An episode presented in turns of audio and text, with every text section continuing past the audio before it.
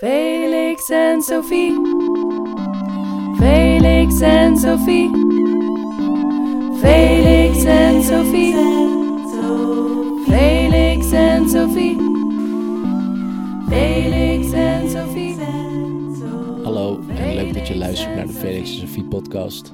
Met deze keer een editie van december tweeduizend eenentwintig getiteld Klimaattherapie met Felix en Sophie. Je gaat luisteren naar Ginny Savant Miklos. Zij is filosoof en pedagoog. Ze gebruikt filosofie, geschiedenis en psychologie om vraagstukken rond identiteit en duurzaamheid te onderzoeken. Ze is onder andere verbonden aan de Erasmus University College en aan de Truman Universiteit in Rusland. Veel luisterplezier. Dankjewel.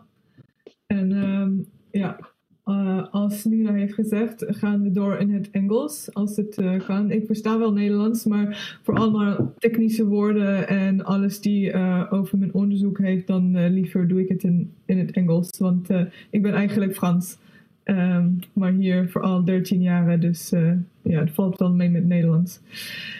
Okay, so today I'm going to talk to you about some of my research on climate, identity and ethics. Okay, climate and identity. Now, what gaat het over? Um, to begin with, I'd like to do a icebreaker warm-up exercise. Could you please go to this link and fill out the ten questions that are here?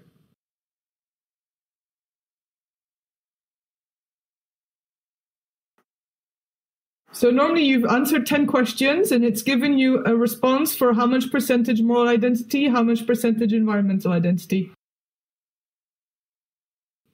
Okay, when we've got ten responses, I'll move on to explaining the results.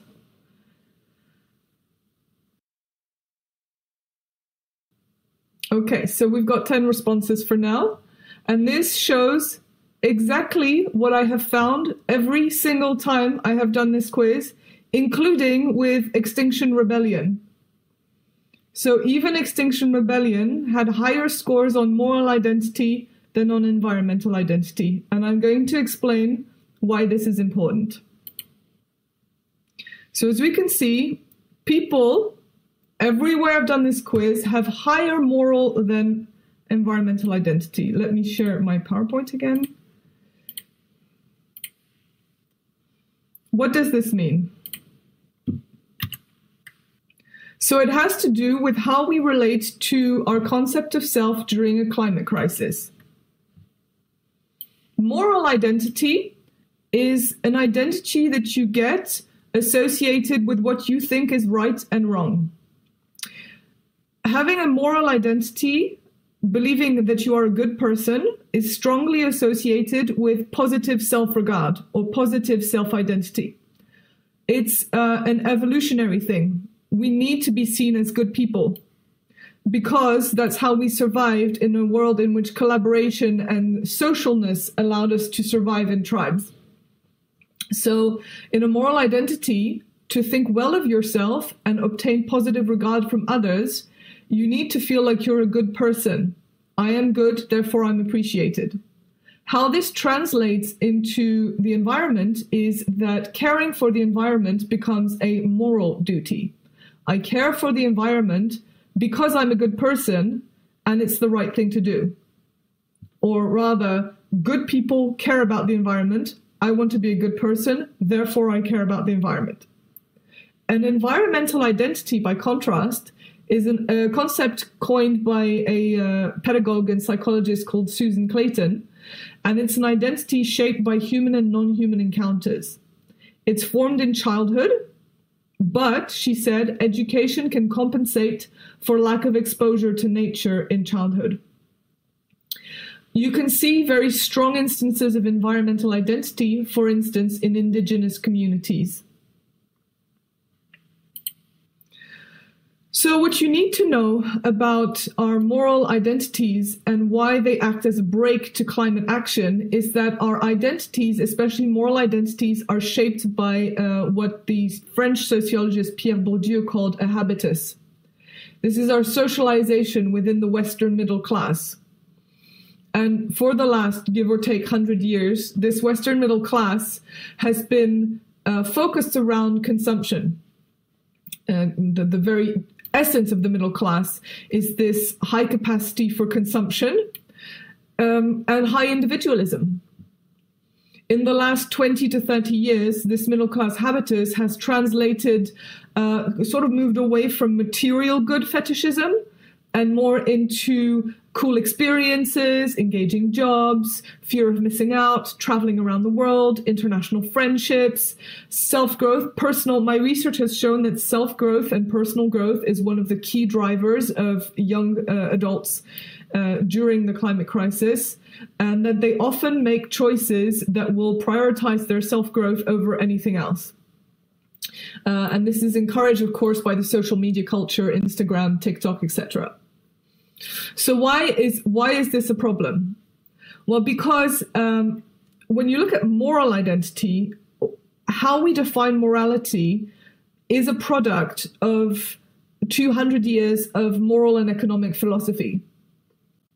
So you're probably all familiar with the utilitarians, uh, Jeremy Bentham and John Stuart Mill, who in the nineteenth century set about trying to define a calculable uh, way of defining what was good and what was bad morally.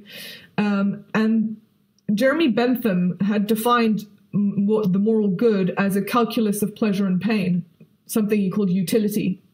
John Stuart Mill, who followed, had a much more complex notion of what would be a moral good. And he had uh, five aspects that should be taken into consideration for utility, with, for which security was the top Uh, condition, but it included abundance, individuality, uh, subsistence.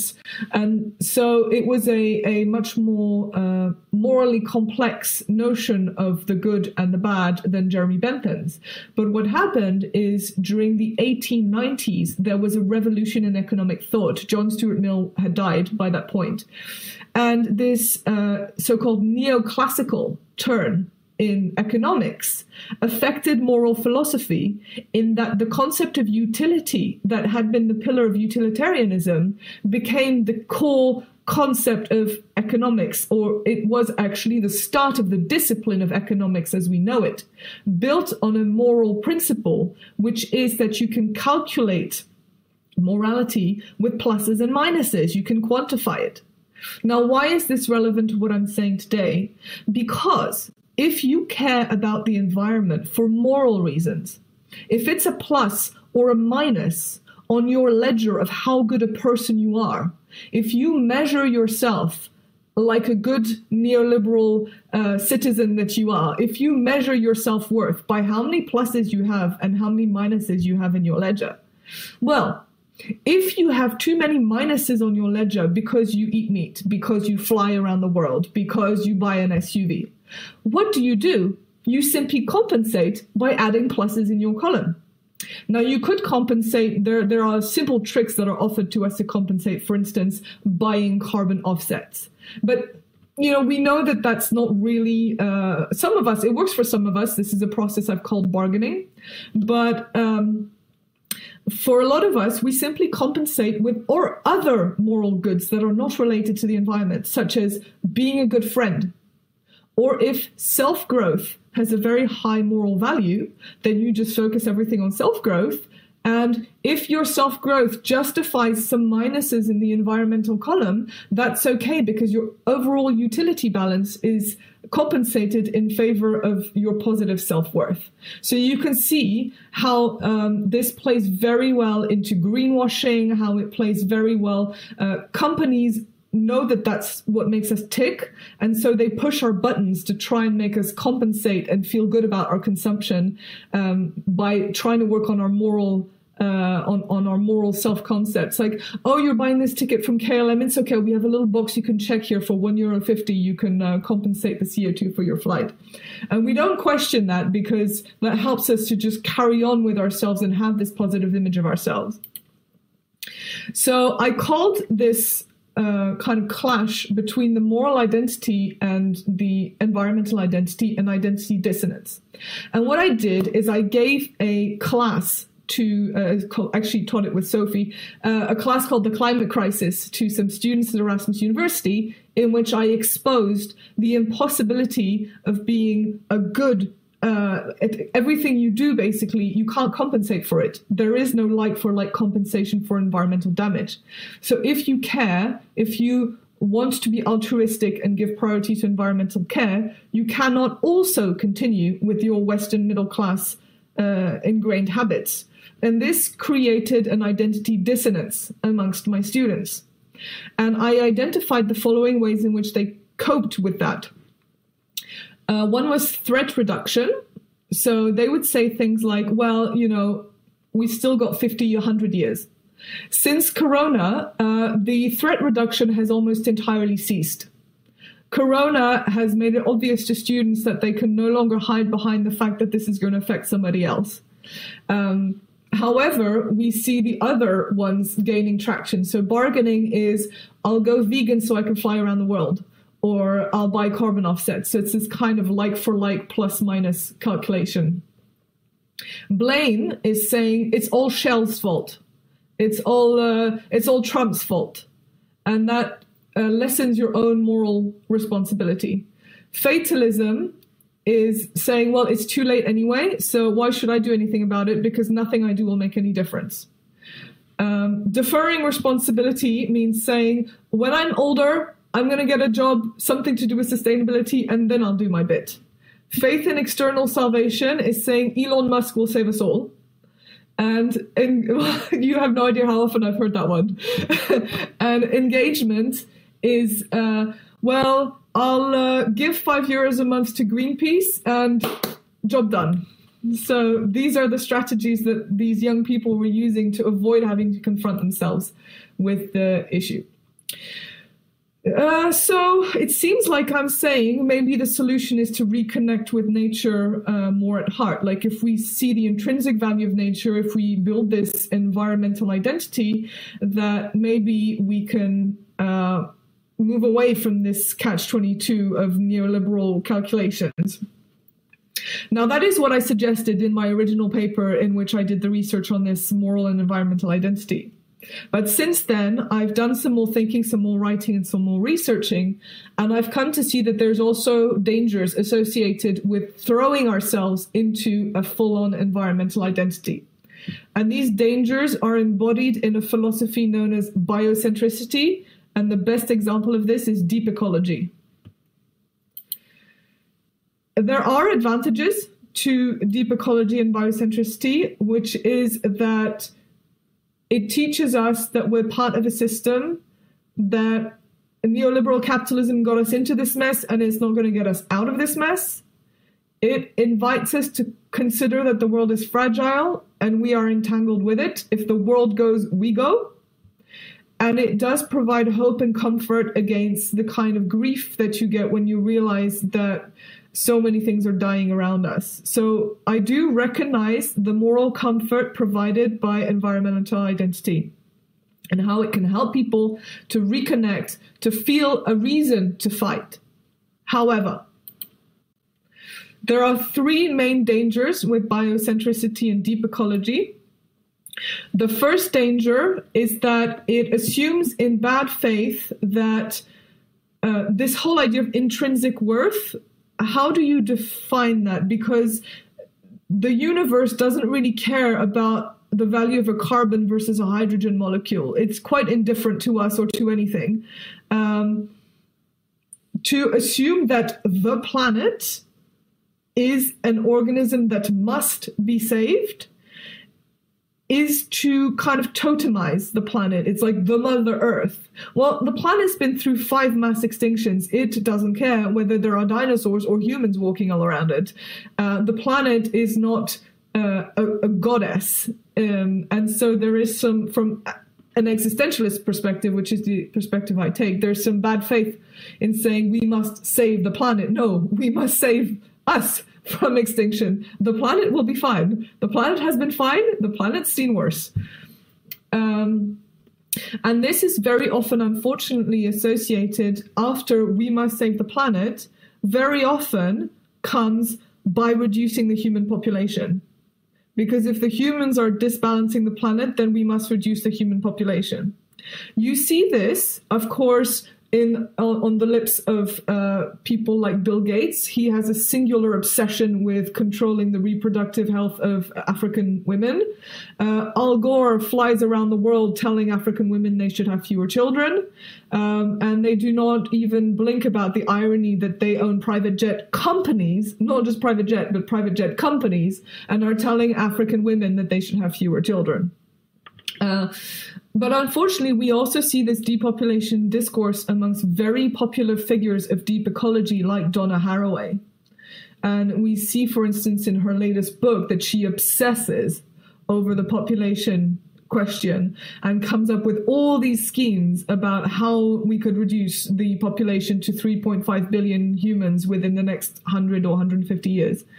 Um, but the fact is that uh, certain African feminists have said, hey, Donna Haraway, you know, mind your own business. This is a discourse that African women need to have amongst themselves. It's not that they shouldn't talk about it, but they should talk about it amongst themselves and certainly take no lessons from rich white men and women uh, when, you know, what was it, fifty percent of the world's resources are consumed by the top ten percent of uh, consumers.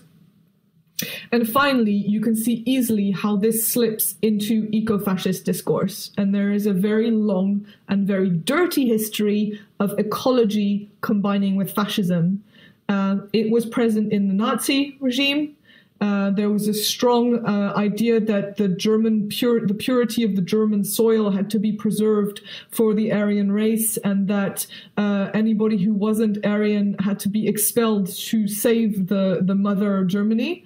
But this eco-fascist thought was also imported into the United States at the start of the conservation movement when, um, for instance, the creation of the national monuments in the U S and the uh, nature reserves in the U S was to create a, an air, a pristine area where the white able-bodied man could recreate their manhood um, because the frontier had been closed.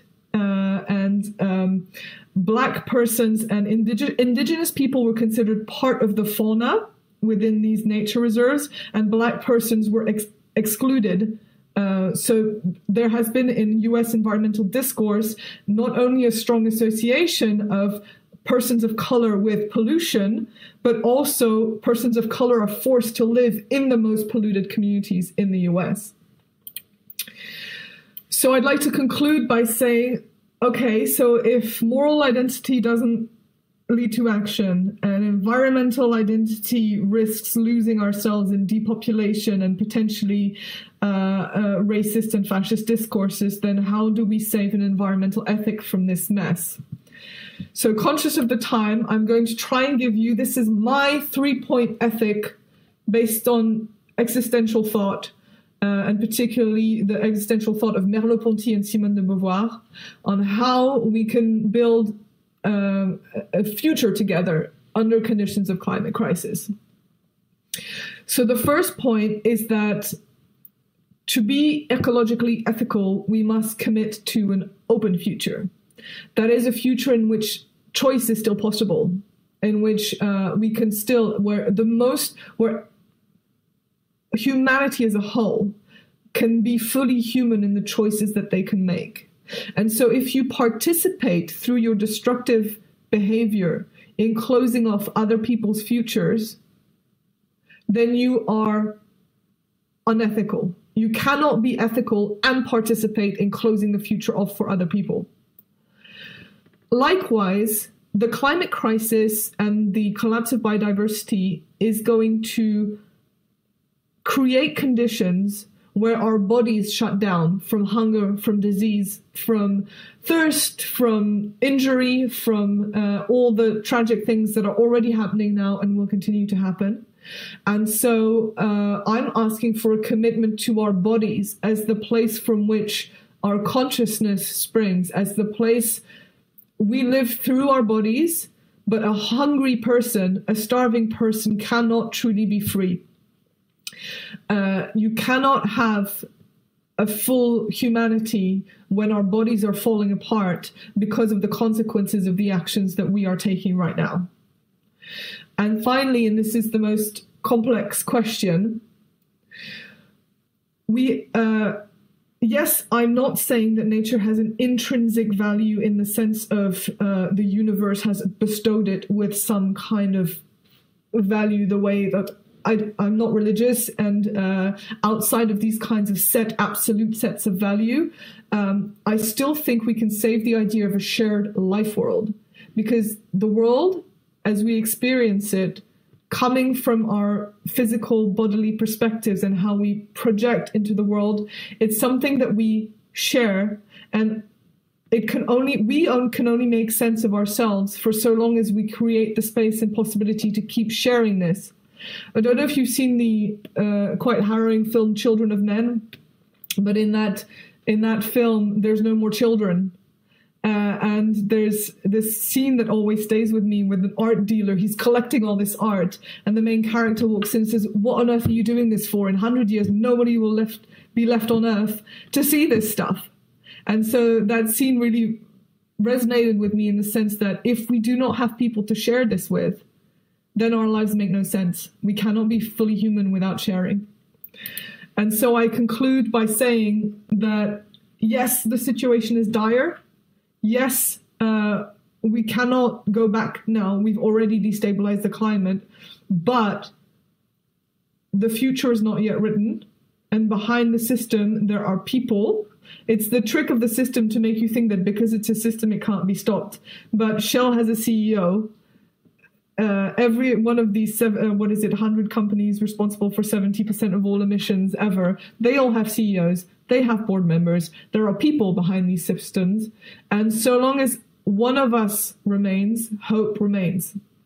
And we can't just say because we're never going to make one point five degrees that we should just give up hope, because one point six or one point seven is still way better than where we're heading right now, which is three to four degrees.